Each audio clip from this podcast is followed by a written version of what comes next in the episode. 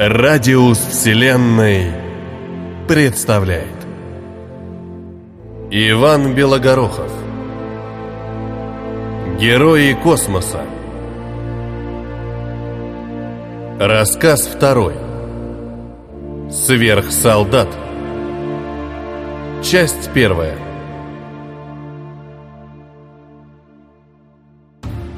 До выхода из просторов космического лабиринта осталось 15 минут.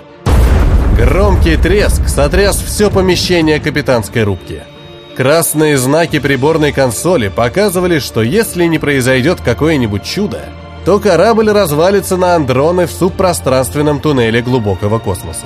Чуткая автоматика поспешила сообщить, что всем живым организмам следует приготовиться к экстренной эвакуации, но звуковые динамики сокрушило сильным взрывом, а системный блок, пилотировавший корабль автоматически, вспыхнул от голубого огня, пожиравшего тонкую изоляцию кабелей и пластик материнских плат. Здорово мы его прикончили, да? Группа зачистки Альфа, срочно проследуйте в квадрат 3. Отрубил в рацию сержант, поворачиваясь спиной к своему коллеге. Как насчет небольшой пробежки и осмотра ценностей? Сладострастная улыбка растянула лицо сержанта, а из крупных ноздрей вываливались две струйки дыма, когда крепкие ноги понесли 100-килограммовое тело в сторону дымящегося корабля. «Эй, сэр, подождите меня!» Рослый солдат пустился в догонку за своим непосредственным командиром, но его марш-бросок оказался намного короче, поскольку черный солдатский сапог уткнулся в вылезший из земли блестящий предмет. Секунду назад на этой поляне все было тихо и гладко, пока ты своей лапой не наступил. Пропахший дымом офицер подошел к рядовому и взял у него из-под ног какой-то предмет серо-стального цвета. «Гляди-ка, вот и твоя женушка в моих руках!» «Что это такое, сэр?» Выпуклый предмет, сантиметров 30-40 высотой, с острыми прорезями по краям одного из ребер жесткости. Ребер жесткости всего 6. С одной из сторон предмет имеет слегка рифленую поверхность, нанесенную на мягкое углубление из нестабильных магнитных сплавов. «Это похоже на какую-то дьявольскую маску!» Лицо рядового побагровело от злости. «Маска, верно!» – кивнул офицер. Таких вот масок на любом утреннике можно увидеть с полсотни. И эта игрушка оказалась именно у меня на пути. Верно, приятель, сержант ухмыльнулся. Это есть не что иное, как утренний макияж твоей благоверной. А группа Альфа уже на месте. Рядовой решил хоть как-то отыграться за шутки на тему своей невесты, какие он считал глупыми. Сержант равнодушно проводил взглядом проломивший редкие деревья вездеход группы зачистки. Можно мне?» «Чего?» «А, это, конечно». Сержант передал серебристый трофей своему солдату. «Ничего, мальчишка, поиграйся». Загорелая физиономия сержанта пыхнула мощную струю серого дыма солдату в лицо. «Сэр, смотрите, она гнется!» Голосом, полным ликования, солдат продолжал сдавливать предмет, добиваясь полного разрушения. Звонкий щелчок и легкий свист возвестили о том, что старания рядового привели к некоему результату. Что-то оторвалось и разрушилось. «А! Сэр! Что за дьявол?» Сержант мигом полез в карман на поясе за портативной аптечкой, уклоняясь от бьющей ему в лицо красной струи. «Она мне чуть руку не отрезала! Чуть-чуть не отрезала!» Визжал рядовой, сжимая поврежденное запястье. «Моя рука!» «Тихо ты!» Офицер быстро наложил на рану слой искусственной кожи. Конечно, так делать было нельзя. Медики об этом много раз говорили, но за доли секунды сержант лучше придумать не мог. Ведь его солдат был ранен и мог не дотянуть до медсанчасти. Тем более, что кровотечение было на редкость сильным. Будто кто-то нарочно срезал именно стенки сосудов, стараясь не попасть в саму ткань. Жмурящийся от боли солдат поднял упавшую маску здоровой рукой и, что было сил, зашвырнул ее вдаль. «Ты что сегодня такой нервный?» – усмехнулся сержант. «Спотыкаешься, режешься, а теперь вот еще и испытательный полигон нам засоряешь.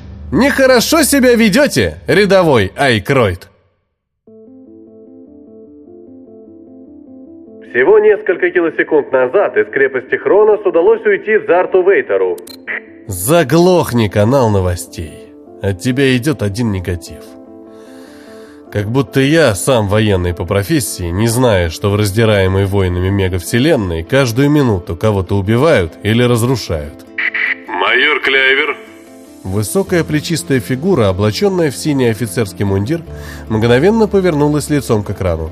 «Генерал?» Полагаю, вы в курсе того, что наша армия Водолея проиграла в последней битве за господство отделением огненных демонов. Да, командир. Семену Кляйверу было трудно признавать поражение армии, в которой он служил. Воинская обязанность стала за последние 20 лет для этого человека почти как собственная жизнь. Даже слегка тесноватый мундир, много раз выручавший броней своего хозяина в битвах, почти никогда не покидал этих мускулистых плеч, а постоянный символ надежности и защищенности, черный пистолет, стреляющий тонкими прозрачными иглами, почти всегда находился рядом со своим хозяином.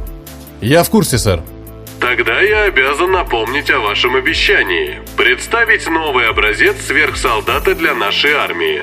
Семен гордо выпрямил спину. Экспериментальное трио завершено, командир.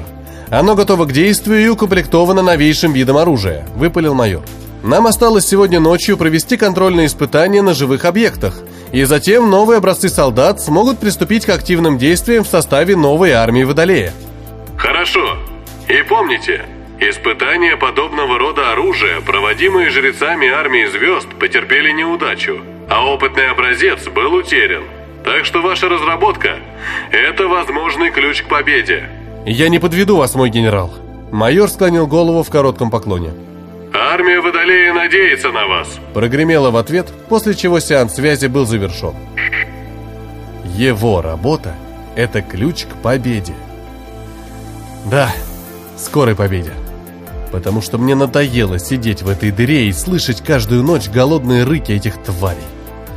Ничего, пара-тройка трупов со стороны местного населения, и моя миссия здесь завершена. «Эй, это еще что такое?» Пальцы майора ловко пробежались по приборной консоли, запрашивая компьютер о последнем результате глюонного обстрела. «Рывкин!» — гаркнул майор в рацию. «Да, сэр?» На обзорном экране тут же нарисовалась синеватая физиономия старшего наводчика. «Я же ясным языком просил не сбивать всякий космический хлам! Мне нужны малые суда, а вы вместо пассажирских кораблей последним разрядом посадили какую-то беспилотную автоматику со всяким барахлом на борту!» «Сэр!» Андрей Рывкин был сама невозмутимость, слушая адресованные ему слова гнева. Среди всякого барахла группа зачистки смогла обнаружить силовую капсулу с живым объектом на борту. «Живой объект?» При мысли о провале майора всего затрясло. И это был человек, сэр! Закончил Рывкин. «Ура! Испытания состоятся!» «Сержант группы Альфа Галахард!» «Да, майор!» «Готовьте испытательный полигон!» Сегодня вас ждет незабываемое шоу.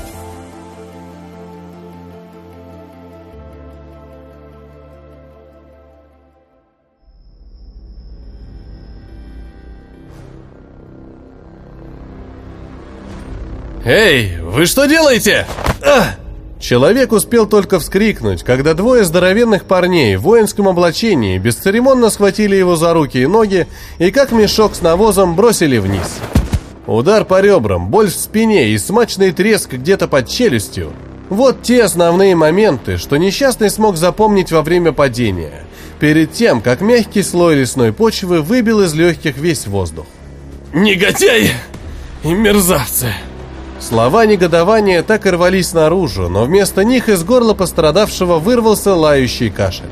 Глубокий и сильный недуг грозился выбросить все внутренности наружу, Результаты подобных падений редко кого приводили к счастливым последствиям. «Молодцы!» Потерпевший адресовал свои слова тем здоровякам, что по-хамски обошлись с ним. Бросили в телепортационное окно и даже карту не дали.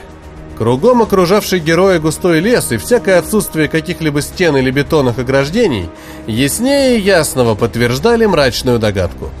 Правда, оставалась версия внешних голографических экранов, но «Экранами меня не обманешь», — тихо произнес человек, смахивая со своей ноги ядовитого паука с полосатым брюшком.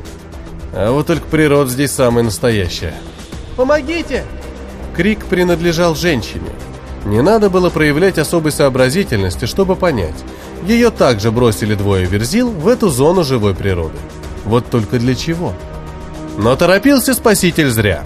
Сочащиеся кровью остатки того, что пару секунд назад было красивой женщиной, лежали среди трухлявых стволов и веток. Аккуратно отделенные части тела напоминали прилавок мясной лавки, но разрезы были идеально ровными. Ни разрывов, ни гари на краях ран не наблюдалось. Даже синтетика чулок и куртки осталась неоплавлена. Но убили женщину лазером, в этом потерпевший был уверен. 18 разрезов за пару секунд и ни единой струйки дыма от горящей древесины. А ведь бедняга пыталась убежать. На лесном мхе видны следы ее каблуков. Это что, испытание новой лазерной установки? Я на такое не согласен. А тебя никто не спрашивал. Человек оглянулся. Аккуратная фигурка миловидной девчушки 16 лет от роду стояла напротив и с интересом смотрела на него. Бело-желтые потоки энергии пробегали по сетке искусственных каналов, заменявших ей кровь. А на локтях, плечах, голенях, животе и лбу шевелились странные образования, напоминавшие вживленные в тело беспозвоночные организмы. Покрытые фотонными кристаллами щупальца синтетических спрутов зашевелились в своих кратерах-норах, готовясь к выбросу энергии. «Вам пора умирать», — произнесла девушка, выбрасывая смертоносные лучи в новую цель. «А? А! Упс!»